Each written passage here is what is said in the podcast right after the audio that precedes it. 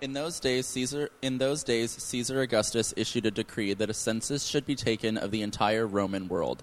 This was the first census that took place while someone was governor of Syria, and everyone went to their own town to register. So Joseph also went from the town of Nazareth to Galilee to Judea to Bethlehem, the town of David, because he belonged to the house and line of David. He went there to register with Mary, who was pledged to be married to him and was expecting a child. While they were there, the time came for the baby to be born, and she gave birth to her firstborn, a son. She wrapped him in cloth and placed him in a manger because there was no guest room available for them. And there were shepherds living out in the fields nearby, keeping watch over their flocks at night. An angel of the Lord appeared to them, and the glory of the Lord shone around them, and they were terrified. But the angel said to them, Do not be afraid. I bring you good news that will cause great joy for all the people. Today in the town of David, a Savior has been born to you. He is the Messiah, the Lord. This will be a sign to you. You will find a baby wrapped in cloth and lying in a manger. Uh, to 21, inclusive. Suddenly, a great company of the heavenly hosts appeared with an angel, praising God and saying, Glory to God in the highest heaven, and on earth peace to those on whom his favor rests.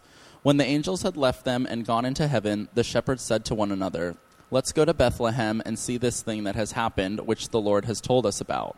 So they hurried off and found Mary and Joseph and the baby who was lying in the manger. When they had seen him, they spread the word concerning that he had been told, concerning what had been told them about this child. And all who heard it were amazed at what the shepherds said to them. But Mary treasured up those things and pondered them in her heart. The shepherds returned, glorifying and praising God for all the things they had heard and seen, which were just as they had been told. On the eighth day, when it was time to circumcise the child, he was named Jesus, the name the angel had given him before he was conceived. Beautiful. Thank you, Eric. Um, uh, so that's a passage we're just going to reflect on a little bit tonight. I'm not going to talk for long. Um, I just want to bring out a couple of thoughts that I've sat with as I've just been pondering on that passage and then yeah have a little bit of discussion either have it now and then hopefully it'll kind of keep going down into the pub. And that is around what is it about the nativity story that resonates for you? Or another way to ask that question i think is uh, in that passage in verse 10 the angels say don't be afraid because we bring tidings of good news. Uh, that, that word good news is um, it's euangelion. It's the, uh, the word that literally translate into, translates into gospel um, gospel good news. So they're saying, we come with tidings of gospel. We, we bring gospel. And so I, I want to ask, in what ways is the nativity story good news for you? In what ways is the birth of Jesus good news for you? Because it's good news in so many different ways. And I think at different times in our lives, we discover new ways that it's good news. The, the fact that Jesus has become a human.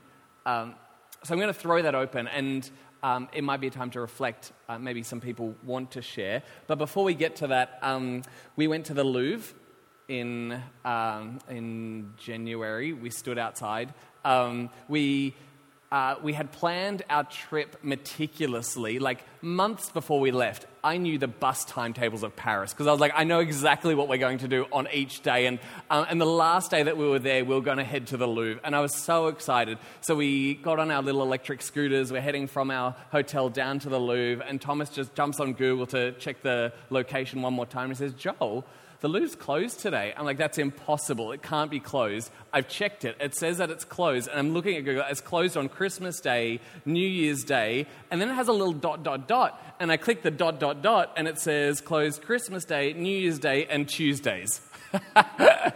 like no like say that one first like that's that's one seventh of all the days of the year um, and so we didn't get to go to the louvre but in the louvre there's a painting which I've often seen and never really known much about. Um, it's by Govert Flinck. He's a, um, a Dutch artist, and it's not super clear, but it's the Annunciation. It's the angels appearing to the shepherds. Um, this is one of those scenes that has inspired artworks across, you know, across millennia. Um, I love what's taking place in this passage, not just because the angels are appearing and saying, Hey, I come bearing tidings of gospel, of good news, peace on earth. It is uh, such a stark contrast I look at that and I think the, you know, you see the angels in their radiant glory up in the top left of the screen, and they're surrounded in this brilliant light. And what I think we're supposed to see as we look at this, uh, or rather, we're supposed to hear, is this radiant music coming forth as they, uh, their, uh, their glory fills the skies. Uh, and this music, this choir just bursts forth praising God uh, and proclaiming gospel. Then down in the right hand side, shrouded in darkness, shadow, cowering in fear, we have these shepherds, these lowly people, probably outcasts from a lot of society. They're not allowed into the city until they've been cleansed. They're out working the dirty work in the fields. And, and you see this really stark contrast between angels in their radiant glory and shepherds in the bottom right in their darkness. And there's, it's just a seismic gap. Um, and yet, what we read in that passage, there's two tasks that take place. And both the angels and the shepherds take part in both of those tasks. The first one is spreading a message that they know is good news. So we see the, the shepherds go and see Jesus, and then they run out into Bethlehem, and they can't help themselves. It's probably two o'clock in the morning, but they're so excited because they're like, guys, this, this Messiah that we have been waiting for, the, the chosen one, the, the one who is going to rescue Israel, the Messiah has arrived. And they proclaim good news, just as the angels proclaim good news. The second one is that they both worship um, and they, they praise God for what God is doing. And you get this impression that, um, that they, they both capture something of what is taking place in the universe at that point. In the history of everything that's ever taken place, this is a turning point. This is the moment that the Creator has stepped down and become the created.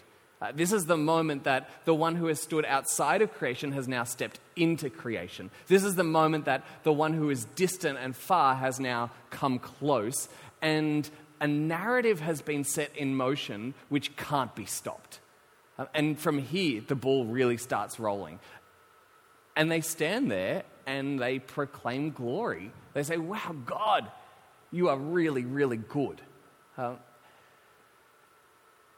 and I think, I think the picture that we're supposed to get from these really contrasting figures, these celestial beings and these outcasts, I think the picture that we're supposed to get is this really unlikely choir uh, made up of unlikely companions singing this really unlikely song um, and as they sing it, it's almost an indication that we're so far apart and yet we stand in solidarity with one another. It's this invitation to everyone else to join in the song. It's this invitation to say it really doesn't matter where you stand on this spectrum. Uh, we're inviting you to join in in this proclamation. We're inviting you to join in in this praising of God. Um, there's a, there's a great scene a little bit later on in Luke, um, in Luke 19, that Steph touched on a moment ago. Um, Jesus is coming towards the end of his life. Uh, so he's, he's born, he grows up, he has his ministry, and he starts making his way into Jerusalem for one final time. And as he walks into Jerusalem, crowds of disciples. Um, you know, often we hear the word disciples to refer to 12 people. Luke 19 refers to as crowds of disciples. These, these people who have been following Jesus from village to village, town to town, city to city. They've seen his ministry. They start, they start converging on Jerusalem and they start laying down their cloaks and they start laying down palm branches as Jesus walks through this city and they start proclaiming that Jesus is king politically terrifying prospects for the city of Jerusalem. So the Pharisees, the, religious rulers, they turn around to Jesus and say, Tell your disciples to be quiet. Tell them to shut up. Um, you're, you're about to start a riot here. Make them be quiet because these disciples are, starting to cause havoc here because they're praising you so much and so loudly and so passionately. They're actually starting to think of you as a king, and that's, that's not good. And Jesus returns, the, returns to them saying that, and he says, If they stay quiet, the stones themselves will cry out. If they stay quiet, the stones themselves will cry out.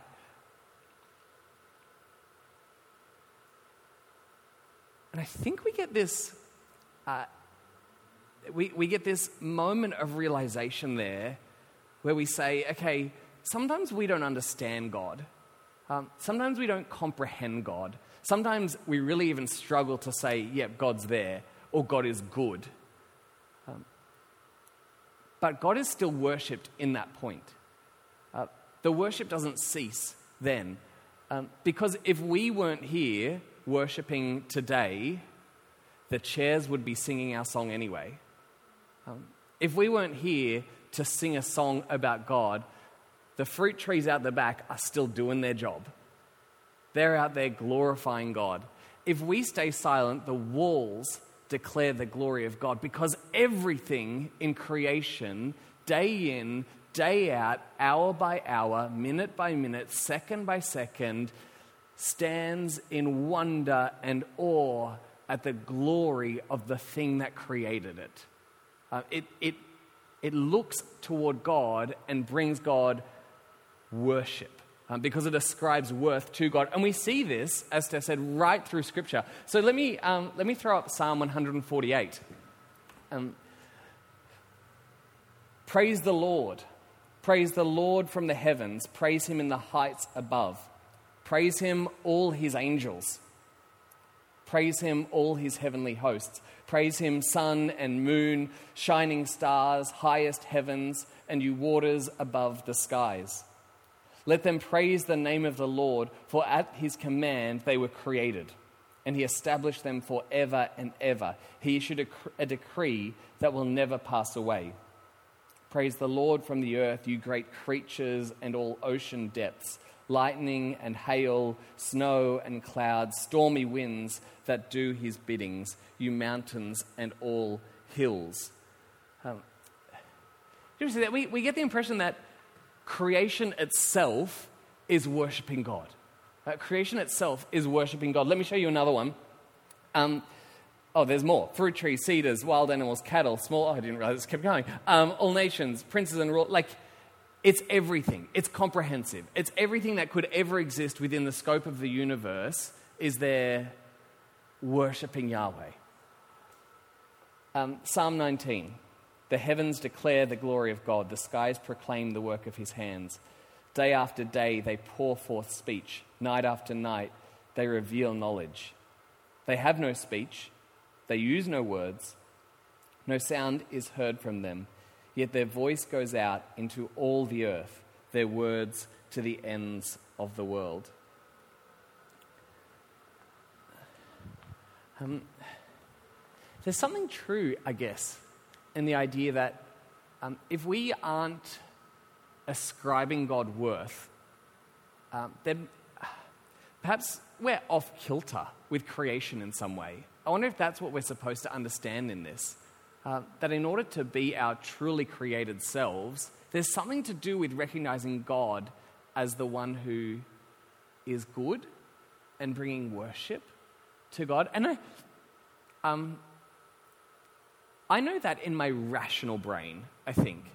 Like, I can sit there and say, you know, if God is real, yeah, tick, I believe that. If God is real and God created all things, and God sustains all things, and God sits above all things, yet God is within all things, and God breathes all things into existence, and, and God, moment by moment, holds all things in play, then, like, duh, of course I'm going to worship God. Like that's that's a why would I think the opposite?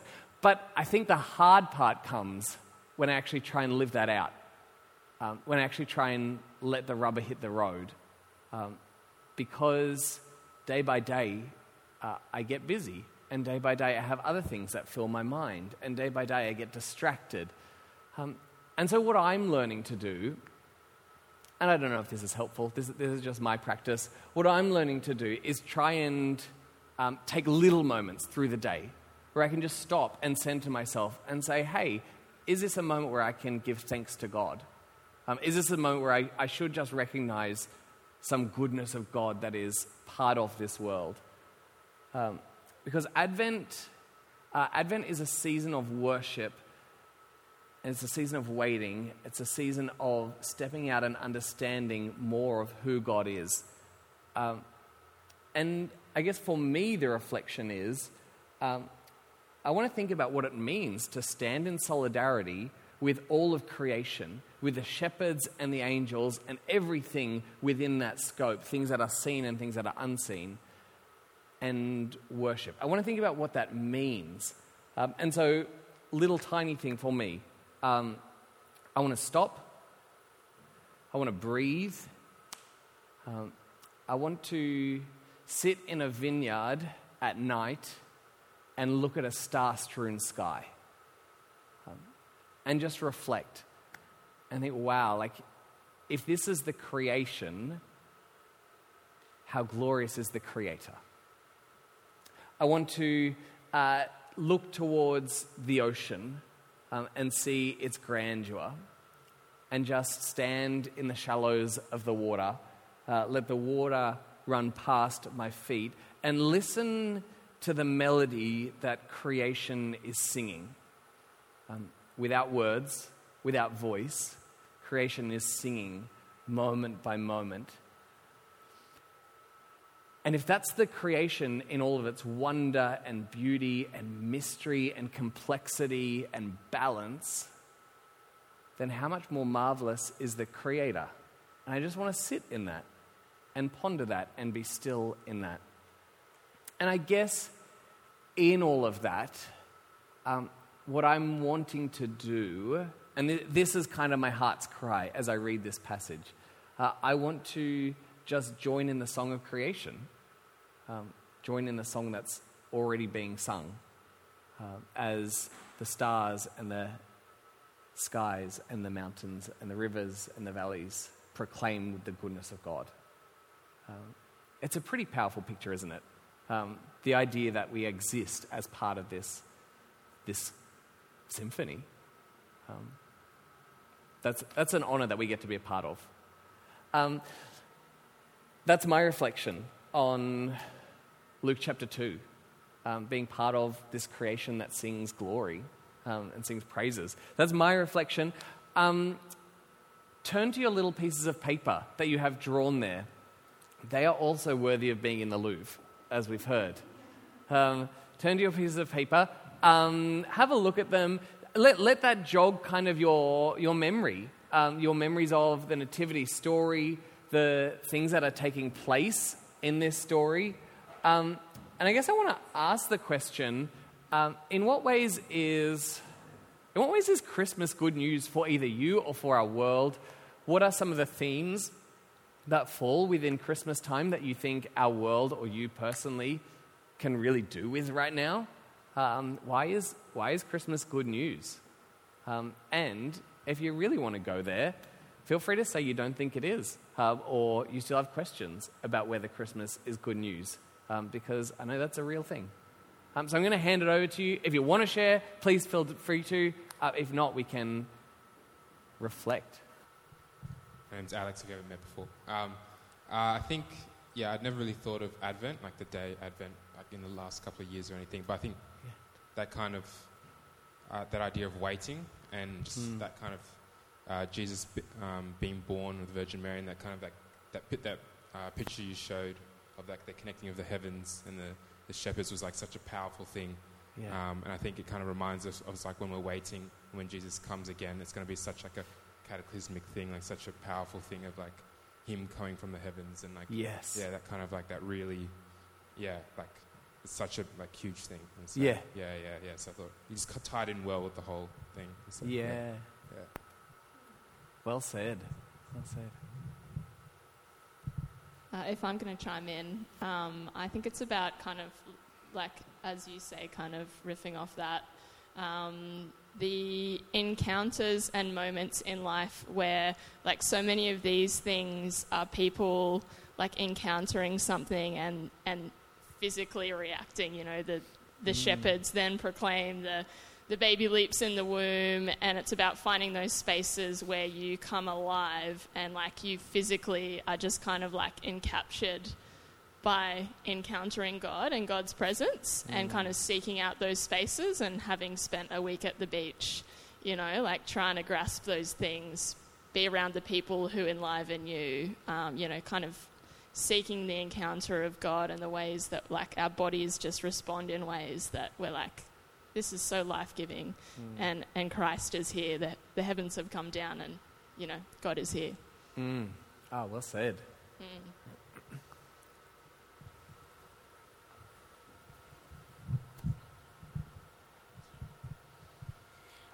something um, something that I think is really cool is that Jesus is so Jesus is born in history at this point in time at the event um, we celebrate when we celebrate Christmas, but Christ has been the creator and the sustainer of this universe for 13.7 billion years and beyond that into the past and beyond that into the future. Um, and it reminds me of the hope that the Israelites had. I think it's Isaiah. The people walking in darkness have seen a great light. And suddenly the heavens are split open on this particular evening, and the angels appear, and the great light is here. Mm. And it breaks in in the proclamation of the angels and in the event that they proclaim taking place. And from then on, through Jesus, through his death and resurrection, through the gathering of his body, the church, that light remains in the world. Mm. It's never going to go away again. Mm. And in a year where there's been so much darkness, let's remember that we have the eternally past, eternally future light of the world here because of the event that we celebrate when we celebrate Christmas. I think that's a great comfort. Amen. Steph, I love how you just pick, capture images so well, and um, like that light and darkness is so, and it's all through Luke. And I didn't even think of it from Isaiah, but yeah, that's real. Like a light has just come into the world, and um, and the darkness cannot put it out. Um, yeah, well said.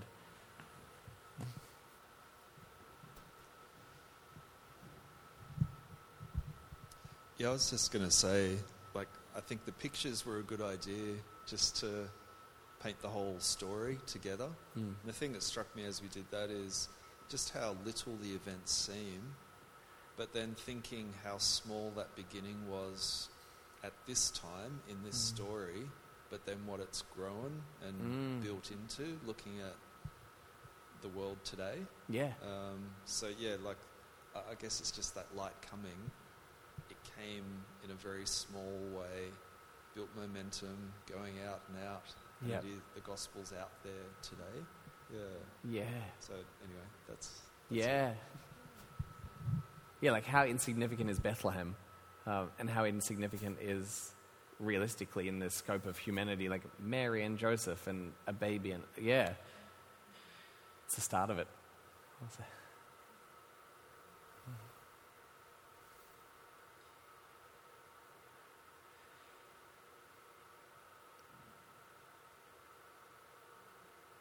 Anything else? Brilliant. Well, thank you so much. Um, this community just has so much wisdom um, and so much depth, and I'm just so grateful for, uh, for this group of people that gathers week in, week out, um, and shares what they're discovering in um, you know, the, the metaphor that Blake gave us a few weeks ago was um, as we try and listen to this song, as we listen to this song of, uh, of who God is, and we, we kind of you know, squint our eyes and say, like, are we, are we hearing it? And other people teach us how to listen. Um, so thank you so much for your wisdom, for your depth. Um, as, yeah, I guess we're not going to see you before the end of the year. So let me just say from me, thank you so much for the past four months. Um, I've never been a part of a church that is such a whirlwind and grown so quickly and is so deep um, in the way that we have passionately loved each other. So um, yeah, there'll be plenty more opportunities to say thank you. But um, as we go off onto holidays, um, we are extraordinarily grateful for this community. Um, and uh, yeah, especially for Pastor Steph and Karen, and um, for the way that they lead this community, and we're just yeah, very grateful for it on so many fronts. Um, I think I might hand back over